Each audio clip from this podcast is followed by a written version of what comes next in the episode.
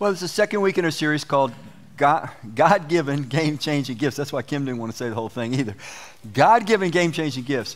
And the idea is this, that uh, our loving God wants to literally shower his people with gifts. But these gifts that he really wants us to have and to enjoy in this life, uh, he can't give them apart from himself, apart from closeness with himself.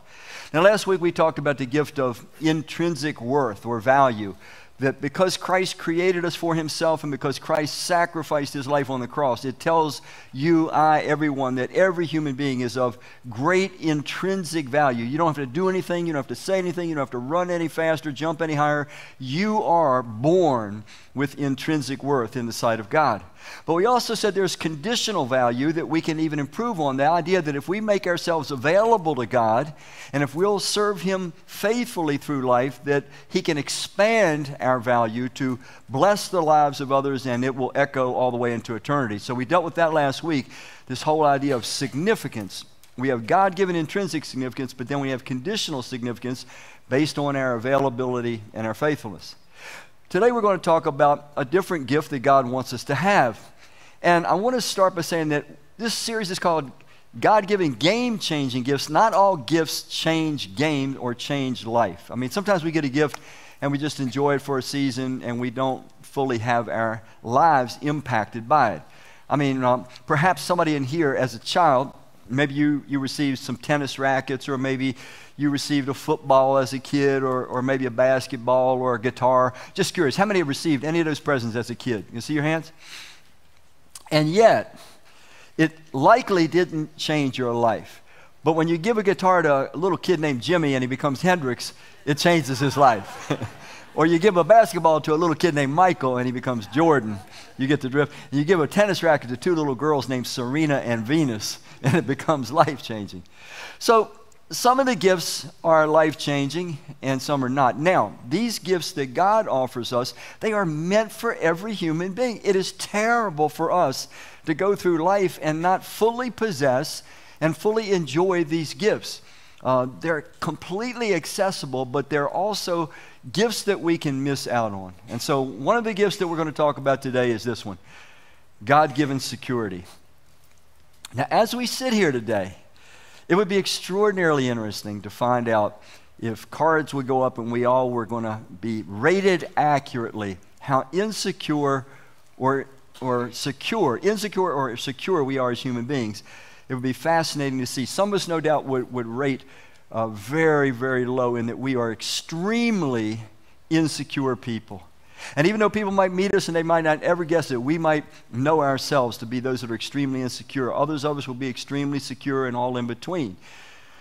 But the thing about security is, is that it's something that each and every one of us pretty much count on. We need certainty, we need consistency. For example, uh, you and I all did something similar today. Every one of us in this room did something similar. How many of you woke up today? Can I just see your hands?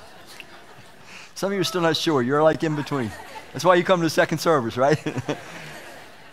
and when you woke up, you opened your eyes. And you didn't even give it any thought, but your eyes, and this is remarkable, your eyes saw in technicolor.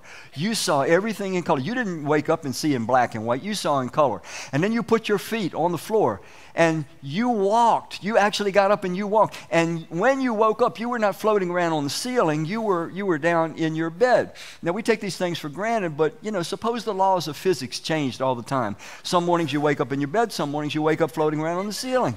Suppose some mornings you wake up and you open your eyes and you see black and white, other mornings you see color.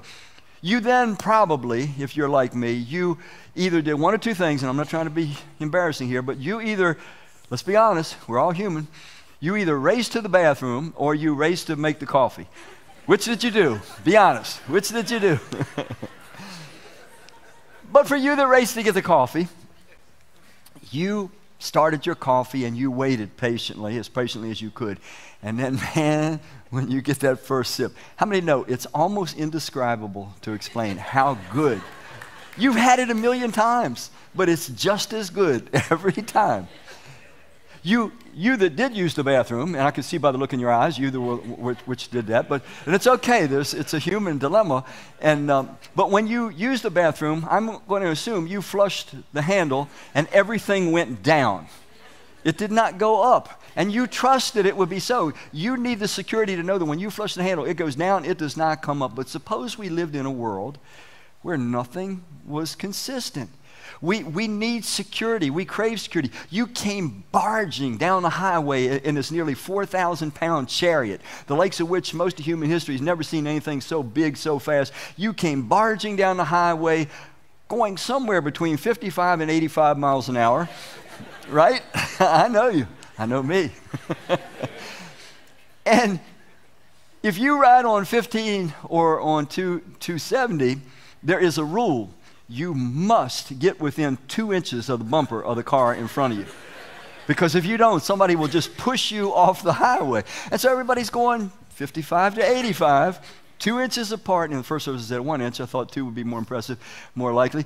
And then you and I expect that when we push the brakes, that nearly 4,000 pound chariot is going to stop on a dime, right? This is what we expect. We need security. We live in a world where we want things to be consistent. They're certain. We count on it, even though everything that I just said is not certain.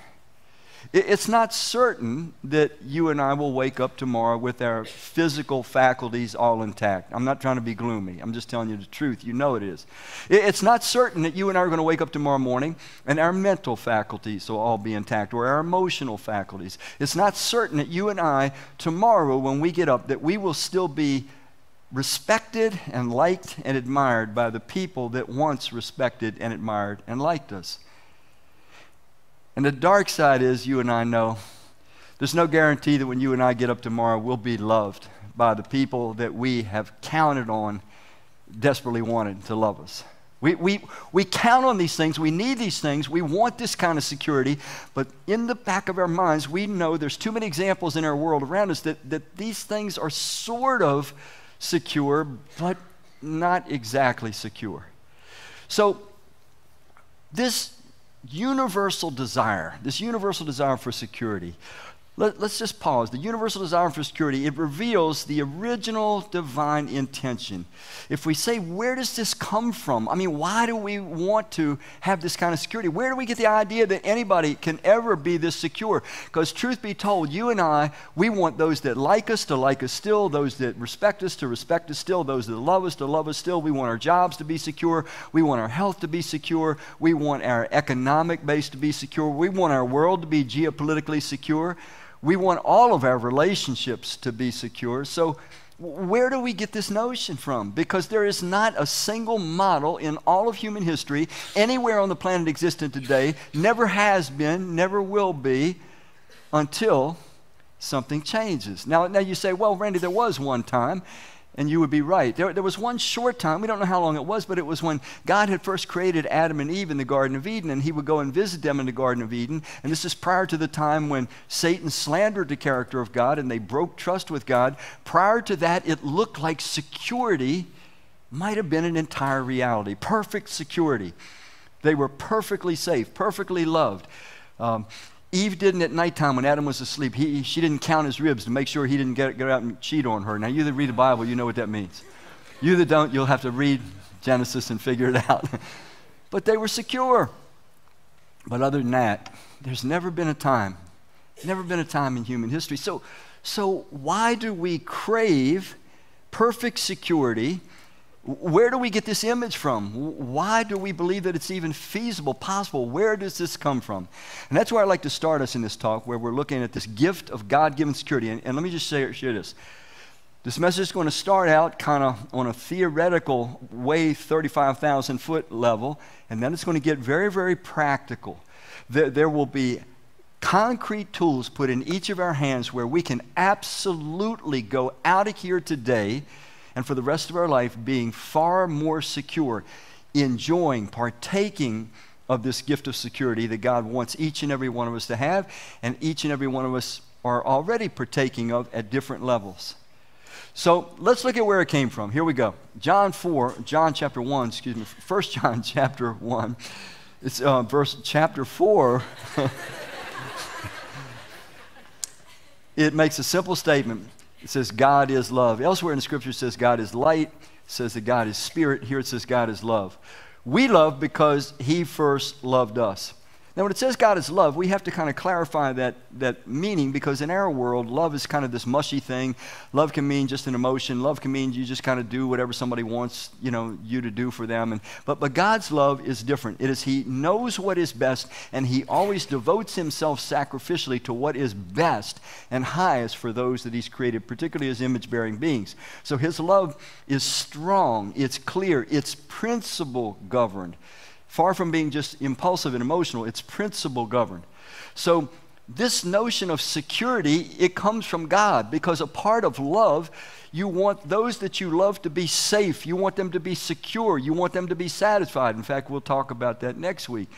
But security comes from God, who is love, and God wants, intends for those that He created in His own image to experience great degrees of security. Now, as we sit here today, we're all likely feeling some insecurity in certain areas of our life. It, could be vocational insecurity. It might be physical insecurity. Things might be changing physiologically with us. It might be mental, emotional.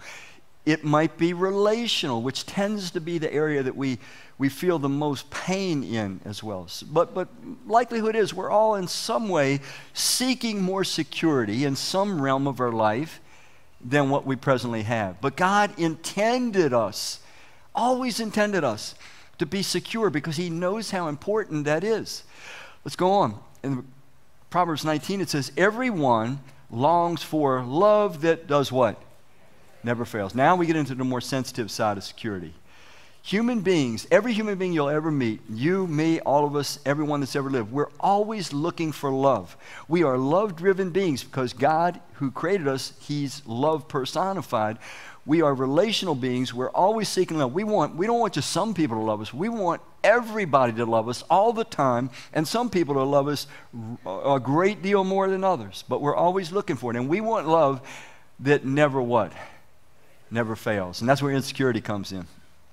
Because we know we live in a world where people suddenly change their minds about us, suddenly change their feelings for us, suddenly change the nature of the relationship they had with us. We know these things are real possibilities and we cannot control them.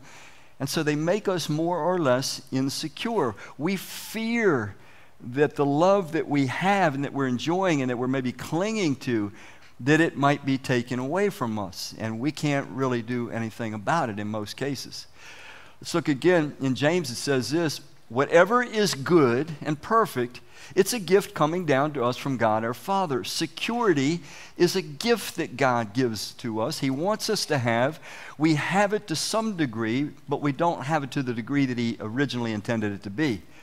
So, every good gift, and I, have given it some thought, I think that sometimes we as human beings, we cheat ourselves in knowing how good we have it because we don't really think about the gifts that we have just by being human.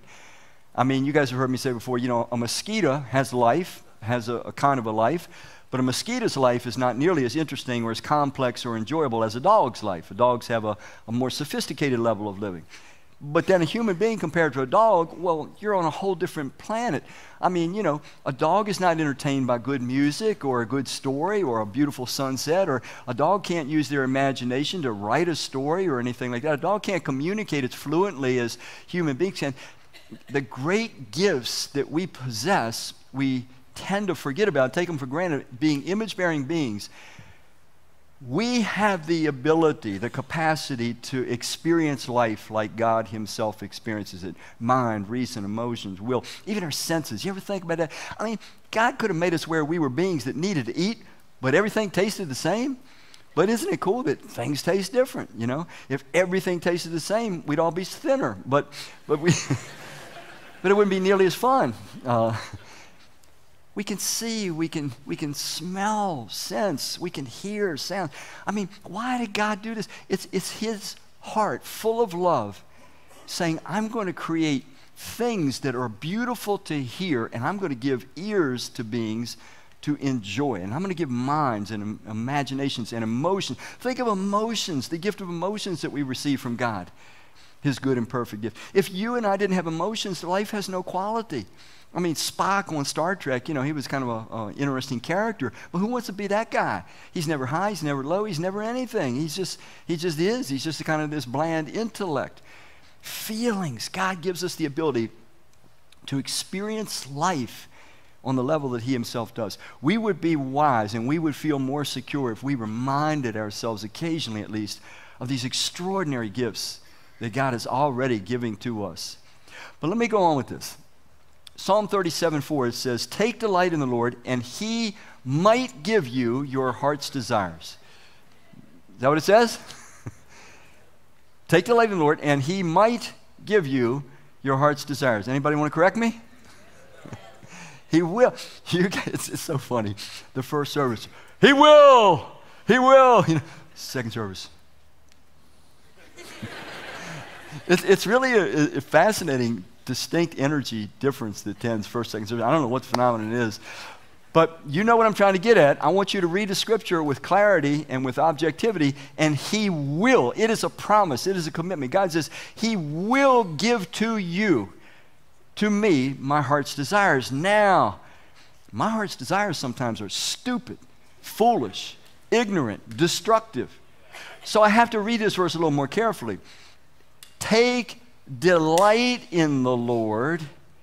And as I'm delighting in Him, which means I'm trusting in Him, I'm loving His ways, I'm loving His will, I'm learning His principles, I'm learning how He designed me to live, the laws of my being, I'm, I'm, I'm centering my life in Him. Take delight in the Lord, and He will give you your heart's desires, which means He's going to create the appropriate desires. He's going to stir the appropriate desires in me, and He's going to help me rid myself of stupid, destructive desires because I have, you have, we have some stupid, destructive desires. But this is a promise. And we're going to talk about this more next week about satisfaction because it's one of the gifts that God wants us to know. When He creates, for example, thirst in a human body, He makes sure there's something to drink. I don't want to get too far into next week's message. But this is a promise for the future. You will someday, if you have put your trust in Christ your Creator and become His follower, you will live in a world that is completely secure. Everyone is secure. They're re- secure mentally, emotionally, physically, relationally, economically, vocationally. It will be beautiful. Every single day will be beautiful. No one will worry again. That is the promise of God. He created you in love for such a secure society, and that's why we ache for whatever tiny little bit of security that we can gain now in this life, because we sense we were made for more. God promises that will come. Now, that comes only under this condition. The universal human desire for security requires, this is important, requires Humanity's not going to bring a secure society. Governmental structures are not going to bring a secure society. Nothing that humanity has done in the past, will do in the future, will ever bring security to planet Earth. Security of the kind that we want, it requires an eternal divine intervention. Now, when I say eternal divine intervention, I mean not an intervention at one time for a short period of time. For example, God intervened a lot of times in human history, particularly during the coming of Christ, who is God in human form.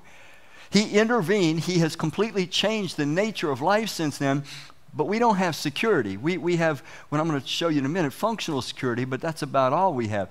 So, God has to not just intervene again in human history, He has to intervene and settle down for good. It means he must return, he must utilize his power, he must change things that need to be changed, and we'll look at what that means in a bit. And then he stays with us. When he would visit the Garden of Eden, that was one thing, but, but we need God to stay in the garden for us to be eternally secure. So it requires an eternal divine intervention. Now, Matthew 6, when this prayer, some, some people pray this prayer regularly, you know, it's the Lord's Prayer. And part of it, uh, in the request part of the, the prayer, it says, Your kingdom, your kingdom come, and your will be done on earth as it is in heaven. How many knew when you're praying that prayer, you're praying for the return of Christ? Can I just see your hands? You are. Every time you pray that prayer, you're praying for the return of Christ. You're praying that the kingdom of God will come to this earth. In other words, that God will be king over all the earth. And what will it mean when God is king over all the earth? His will will be done by everyone all the time on earth as it is now in heaven. And so, this prayer is a prayer for God to return, to rule and to reign over every heart, every mind, but to stay, to never withdraw his power again, to never let anything spoil his rule and his reign, so that everything will be functioning the way that he created it. Everything will be living by its divine design. And then we will have security. Look at another one that kind of shows you the results of that. Revelation 21. Now, this is, this is interesting because it comes after Christ returns. He rules and reigns on planet Earth for a thousand years, sets up a perfect government. After the thousand years, there's one last rebellion. You can read about all this in Revelation 20. How many have ever read, read just two chapters in your Bible, Revelation 20 and 21? Let me see your hands. If you haven't, go home and read them, and you'll hear that anything I'm saying now about a thousand year reign of Christ and about a final rebellion. And then after that final rebellion, after the thousand year reign of Christ, you have this. It says, I heard a loud voice from the throne saying, Look, God's dwelling place, that word dwelling place, home. It's his home. It's the place he's going to stay for eternity. God's dwelling place is now among the people, and he will dwell with them. They will be his people, and God himself will be with them and be their God. And here's the result he will wipe away every tear from their eyes. There will be no more death, or mourning, or crying, or pain, for the old order of things has passed away. This is perfect security. When God finally renovates planet Earth and he creates a new heaven and a new earth in which he is going to dwell forever and ever with his people, then we have perfect security. You'll never have the emotion of fear. I'll never have the emotion of fear again no insecurity will ever exist again. Now, this makes us aware then that the security, the perfect security that I want and you want, it can't be brought about by human uh, activity. We have to wait for a divine intervention. So, this brings us to this perfect security requires the intervention of God, and what else? The abolition of what? Of evil. Until evil is completely abolished, and all those that would do evil, there cannot be perfect security. There will always be insecurity because evil of necessity creates insecure circumstances. Things occur that should not be occurring. People get hurt. People will always get hurt until evil is abolished. So, the perfect security we want, we can't have it right now, but God promises to us it is a reality. We were made for it. It's the desire of our heart, and He actually will give it to us, and it will last forever and ever. But that brings us to now, and this is where I want to spend the rest of the message, because I don't want you to go home thinking, well, that, that was a, very um, impractical message. It didn't help me a bit. You might think that anyhow, but it's not my goal. Um, I want to spend the rest of the time showing you what I think can change your your security insecurity quotient right now. In fact, I know it can. I know that it will. And I know that God wants it to. God wants all of us to leave here today being more secure than what we were when we came in. And we absolutely can be if we take just these five principles that I'm going to share with you for the rest of the message.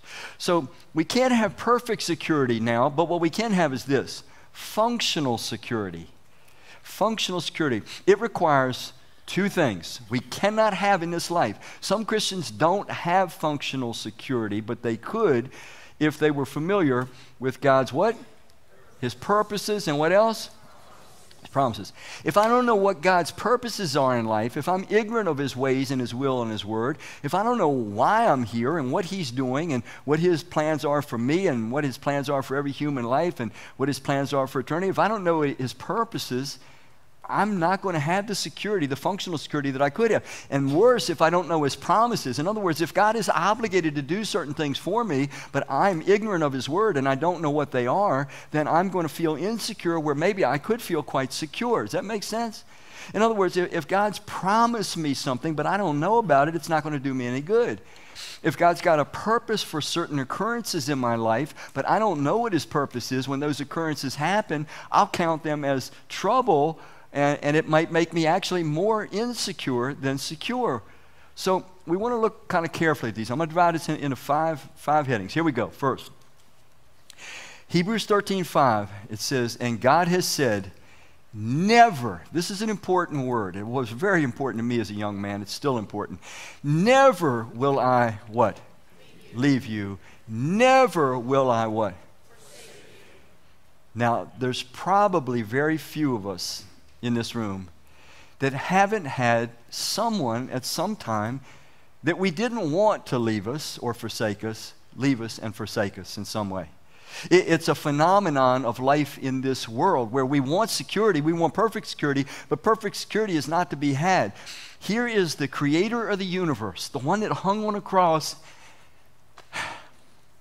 to win back your trust, my trust, to show that, that no one knows what is best, love, loves us more than we could possibly love ourselves. He loves us more than we love ourselves. He hangs on the cross and says, Listen, I'll never, many other people might leave you and forsake you. In the Psalms, it says, Even your mom and dad may leave you and forsake you, but I'll never, never leave you or forsake you. This is a critical starting point for functional security in this world because you have inside of you a, a God shaped vacuum. It's probably a term you've heard before. You were meant to carry, to be a God carrier. You were meant to carry the presence of God in your heart and in your life. You were never meant to face any situation, any circumstance in life alone. And we feel terribly alone. You were kind of born alone when you think about it, and then you kind of die alone. And everything in between at times feels very alone and lonely unless unless that vacuum is filled by the presence of God. This was critically important to me as a young man when I first put my trust in Christ. I had been kind of bounced around in my early years as a child. One would take me in, one would throw me out, then they'd throw me out, and the other one would take me in. And, and when I came across this in Scripture, Jesus reiterates it in John 6 37. He said, The one that comes to me, I'll never cast out. I mean, that meant everything to me. And if you understand it, it'll mean everything to you. You, I, we were meant to be God carriers. The presence of God as a reality within you, within me. The one that will never leave us, your mom, your dad, your best friend, your, your partner in business. I don't care who it is. They may, they may, we live in an insecure world. They may reject you, abandon you, betray you. God will never. He will never leave. I may forsake him, you may forsake him, but he will not forsake us. So that means this no time, there will be no time he won't be what? Will you read it with me? No time he won't be with me. Take that truth, internalize that truth, however much it takes. Maybe you put it somewhere and you read it, you know, periodically, once a week, twice a week, I don't know. But you need to know, I need to know, we need to know, if I'm going to feel more secure in this insecure world, there's never, ever, the whole world may turn against you or me. Jesus will not. He will never leave us, never forsake us. I need that to feel secure in this insecure world. You need that to feel secure in this insecure world. You'll never be alone. Never, never, never, unless we block him out. Number two, 2 Corinthians chapter 1 verse 3 it says praise be to the God and Father of our Lord Jesus Christ the father of compassion and the God of all comfort who comforts us in all our what is the word John 16 33 Jesus is last night with his disciples he tells them he says in this world you will not maybe you will have troubles he said but be of good cheer I've overcome this world so here we have this reminder who comforts us in all our troubles. If you have put your trust in Christ and are his follower, should you expect to have troubles? Yes. Then why is it that some people that say they're Christians, when trouble comes, they get angry at God?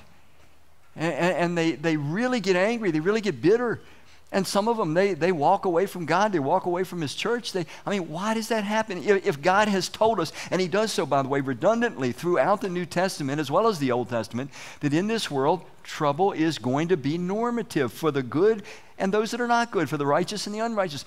So here it says, what He wants to do is comfort us when we're in the trouble.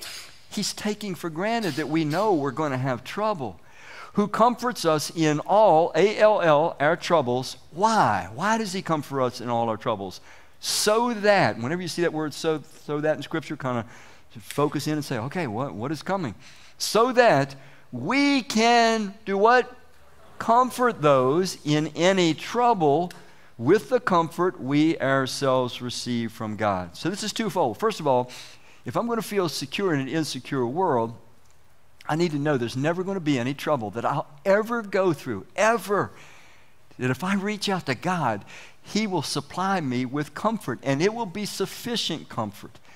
Not only that, He wants to allow me to learn from my trouble and the comfort that He brings to me in my trouble. In other words, He's going to bring me through the trouble, He's going to bring me out on the other side, and He wants me to learn a lesson from it. You guys all know this. When, when you've gone through, I, I'm gonna, I hope I don't offend anybody. I had a man just last week, and he might be in here this morning. But as he was leaving, he handed me a book. I, I scanned most of it this week, and this book he wrote about his young adult daughter who died under extraordinarily unusual circumstances, very young. I think she was 34 years old. And so, what he did, he took his excruciating pain and agony. Your, your, your adult daughter, way too young, dies, left behind a, a little three or four year old child. Well, he took this pain and he processed it with God and, and he put it into a letter and a book that is meant to bring comfort and healing and hope to someone else that goes through this kind of a trouble in life. That's what this verse is talking about. It says, not only does God promise me He's going to comfort me no matter what trouble I get in, but He's going to bring me through it, and He's going to, by that process, equip me to come beside someone else that they're going to know as soon as I open my mouth, I know the language of their soul because I've been through what they're going through and I can help them through because the same God that comforted me, I can now bring his comfort to them. I'm going to ask you something. How many of you have perhaps already experienced that? You went through a trouble and God put you into a place where you could use your experience of coming through that trouble to help somebody else going through the same thing. Can I see your hands? Oh my goodness, that's wonderful. That's wonderful. Yeah, no, no of certainty. That's, that's God's free, open, wide ministry for you that He's trained and equipped you for. So that brings us to this thought then no hurt. There's no hurt He can't heal. Man, did I need that as a human being. I mean, I have struggled with insecurity, and I had to get to the place where that, okay, even if I get my heart completely broken and shattered, no matter, no matter what somebody does to me, no matter how many knives they put in my back, no matter what they say, what they do, I had to get to the point where I was convinced to the core of my being that no matter what hurt, don't get me wrong, you still feel the hurt, no matter what hurt I experienced, that God would bring me through it. He could heal. He could heal. He's telling somebody here, He can heal that hurt that you have almost smothered out your heart trying to protect yourself from. Some of us, we're, we're, so afraid of rejection. We're so afraid of abandonment. We're so afraid of getting hurt by giving ourselves, loving other people. We're, we're so afraid of that. We're so suspicious. We're so guarded that we're suffocating our hearts with our own fear. Trust me on this. In Psalm 143 7, it says that God heals the brokenhearted. He does. Yes, it hurts. But when you let God heal your broken heart and you refuse to stop loving and you refuse to close your heart to other people, you find that He brings you out on the other side with, with an expanded capacity to love and to care and to feel and to give. And you become a little less fearful in life. Some of you have been in a prison of insecurity for way too long. You're suspicious, you're accusing, and you're tormented every day of your life, wondering if you're going to be abandoned, wondering if you're going to be deceived, wondering if you're going to be taken advantage of, wondering if you're going to be disrespected. And God is here this morning saying, you know what? Stop being afraid, even if you get the worst, even if you get hurt. He'll heal us. There's no hurt. Trust me on this one. There's no hurt He cannot heal. Internalize that, and you'll be a little more secure in an insecure world. Number three. Romans 8:28 it says, "And we know that in all things God works for the good of those who love him, who have been called according to his purpose. Well, verse 29 is going to tell us what that purpose is. For those God foreknew, he also predestined to be conformed to the image of his son. So God has predestined that those that would return to him in trust, he predestined he would transform them. That's what that word conform means. Metamorphosis, the Greek word. Transform us to the image of Christ. That's God's purpose in this life. This life is meant to be a developmental journey. We first return to our God by trusting in Christ, becoming his follower. Then we grow and progressively become more like Christ, which is what our true self was always meant to be. But God says He's working all things that happen to us for that good purpose, so that no matter what occurs in our life, if we will stay close to God, obedient to God, He'll see to it that it develops Christ like character in us. And there's no circumstance, by the way, no matter how negative it is, there's no circumstance that that Christ like character can't grow in if we stay close to God in that circumstance. So that brings us to this conclusion there's no circumstance he can't use. I love this. That means every second, every experience, some of you, you're going through something now, and, and, the thought that goes through your head is, this makes no sense to me. This makes no sense. I've been as faithful as I know how to be to God, and all I am going through is just intense agony, and, and none of it makes sense. It does make sense. It does if you just trust this portion of Scripture. There's no circumstance He can't use to help you and I grow to be more like the Christ like self that we were meant to be. But I have to have that purpose clear in my mind and internalized in my soul if I'm going to feel a little more secure in an insecure world. Fourth, Philippians 4:19 it says God will, not might. He will meet all your what's the word? Needs, not my wants, my needs according to the riches of his glory in Christ Jesus. Now in 1 Timothy 6 8, it says to us as followers of Christ, it says, if we have food and shelter, we should learn to be content with that. So that, that's God's point of view. But he says, I'll supply all your needs. Now, needs tends to be the, the area where we worry the most. Am I going to have enough money? Am I going to have enough this? Am I going to have enough that? You know, and God is saying, you know, you can live that way. Um, you know, you, you, how many of you are roller coaster riders? You probably heard me do this before. Can I see your hand? You just love roller coasters. You just, the, the crazier the roller coaster, the better you like it, right? Okay. I am terrified. I've only been on a roller coaster a few times. When my kids were little, I felt like I had to do it, you know, just to show courage, but I was scared to death. I finally figured out the only way I could survive the roller coaster was to close my eyes and bury myself down in the seat. And I'm sure I had this horrible, worse than what is normal, look on my face the entire time. I was not having fun, okay, on the roller coaster at all, at all, okay? But then there were people, woo-hoo, you know, their, their hands are up, man, they're having a ball. So we're all going on the same ride, the same speed, the same twists and turns, same conditions. Some are having fun. You guys are having fun. I'm in terror. I'm waiting for my heart to attack me. I think it's going to be over, you know. So the point is this we can go through life worrying about, am I going to have what I need? And maybe building up all kinds of things to, you know, delude ourselves into thinking we're going to have enough. Or I can trust this. And I'm going to learn the 24 hour rule. Jesus said, you, you know, just, just stick with what, what you need for today. I'm going to learn to trust Him. What's the difference in if I have 100 years worth of money or supplies saved up or 24 hours? Can I eat 100 years worth or spend 100 years worth in 24 hours? No, I can't. We all have 24 hours. If we stay there, I'm rich as God is. I think God can keep on supplying me 24 hours worth. And that's all we have is 24 hours worth. So that means this no need he won't provide.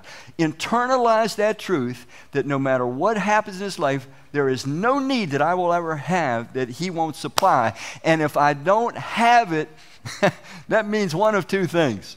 Either he's decided I don't really need it, or he's decided my mission is over and it's time to come home. Okay? That's what it means. The day may come when we don't have food and we don't have water and we may have to just say, My mission is over. It's time to go home. The book of Revelation is very forthright and honest about that in chapter 13. At any rate, no needy won't provide. And then finally, this Psalm 139 16, it says, Your eyes, this is the psalmist speaking to the Lord, your eyes saw my unformed body All the days ordained for me were written in your. your this did not happen in the first service. Um, were written in your book before one of them came to be.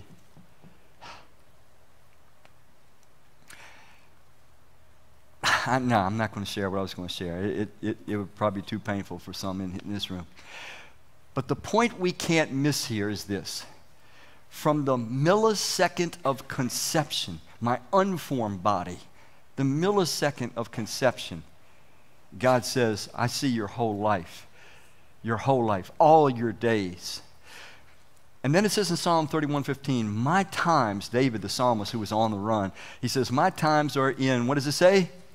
Your hands." David understood that even when he was being attacked by King Saul who wanted to kill him, is that ultimately God decides when my mission's over. I don't know how long I'm going to live. I only know that God's got His control on the start and the stop. But I do know this I know that from the millisecond that I was conceived, He saw all the days. He saw today. He saw this moment. And He saw the same for you. And your times are in His hands. That makes you sort of indestructible until your mission is fulfilled. Now, we don't feel indestructible. Frankly, we feel very vulnerable and very uncertain because, on the one hand, we know that the next heartbeat, the next brain wave, the next breath, it's a gift from God. But on the other hand, if we look at it from this standpoint, we come to this conclusion no time has He not foreseen. He has foreseen every second of my life before it ever passed. Therefore, my start and my stop they're in his hands, no one else's hands. And that gives me, I've learned that this gives me great security. So let me conclude with a few thoughts. Security comes by understanding God's functional security now. We have functional security now while I'm counting on God's perfect security to come. He promises perfect security, the perfect security I really want, a world where everybody Everybody's safe all the time. Everybody's loved. Everybody has enough. Nobody's in danger. Nobody gets hurt. Nobody cries. No more pain. He promises that world exists. He will bring it and He will be present in it forevermore. But until then, He gives us security within these very insecure circumstances we live in. Now, I'm going to give you a quick summarization of the five points I gave you. I'm going to make a suggestion. Perhaps if you were to write these down on your own, maybe go home, look at it online again, or however you take a picture or whatever you want to do. But if you were to just take these five points and regularly read over them, if you're struggling with security in some area, I know, I, I know in my heart this will, this will make some changes. Now, now, mind you, we have to internalize these. They, they have to become personal convictions before they will be effective in relieving our insecurity in this present, very insecure world. So let's look at them. And I'm going to ask you to do something that you won't want to do, but you'll be glad you did it. Uh, can we say these out loud together? I- will start by just saying the first word. So start with the first one. No time. He'll never leave you. He'll never forsake you. You must, I must internalize that. No. Don't be afraid of getting hurt. Live in love. Give yourself. Don't be afraid of being used. Even if your heart gets broken, even if you get hurt, He will comfort you and He will heal you. No hurt He can't heal. Be secure with that. No, whatever circumstance you're in, if we stay close to Him and obedient to Him, He'll use it to refine our character and help us to grow to become more like Christ. No, Oh man, some of you, you got you to live on that one for a bit because your life is all wrapped around economic worries and things of that nature. And you got to you got to get the 24-hour rule. He's going to give you what you need for 24 hours until your mission on this earth is done. You can worry about it like me on the roller coaster, or you can have a ball and trust Him for the next 24 hours. That's our choice. And then this one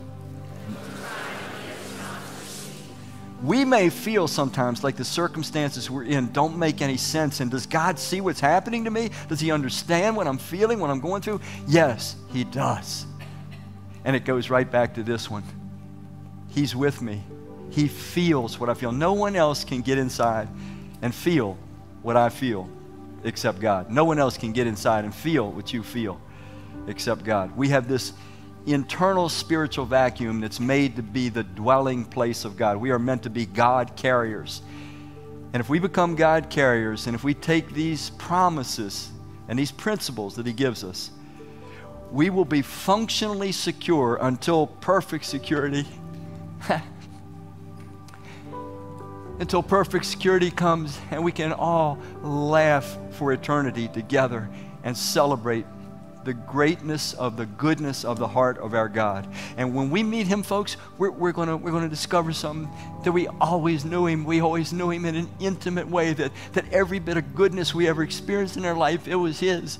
It was from Him. It was a reflection. It was an expression of Him. And we'll feel at home, finally, safe at home and secure. That's His gift to each and every one of us today. I, I hope if you're here, if you've never put your trust in Christ and become His follower, I hope you will do what I did at age 23 and today say, let the rest of the world follow whoever it wants to follow. I'm putting my trust in the one that created this universe and who loved me enough to die on a cross to prove to me how much He loves me and wants me to trust in Him. I hope you'll make a decision to trust Christ and be His follower today. And I hope none of us will leave here today without increasing our sense of security because that is God's gift to each and every one of His children. And it's ours to possess. This will help us to internalize these truths. Let's pray. Father, we thank you that you are good and you do good and you give only good gifts. May this gift of security, may we enjoy it to your honor, to your glory, to your, your sheer joy because of our trust in you and how we look forward to that perfect security that we know you will bring and that will last forever. It's in Christ's name we wait on you, we thank you, we give you our hearts afresh. Amen.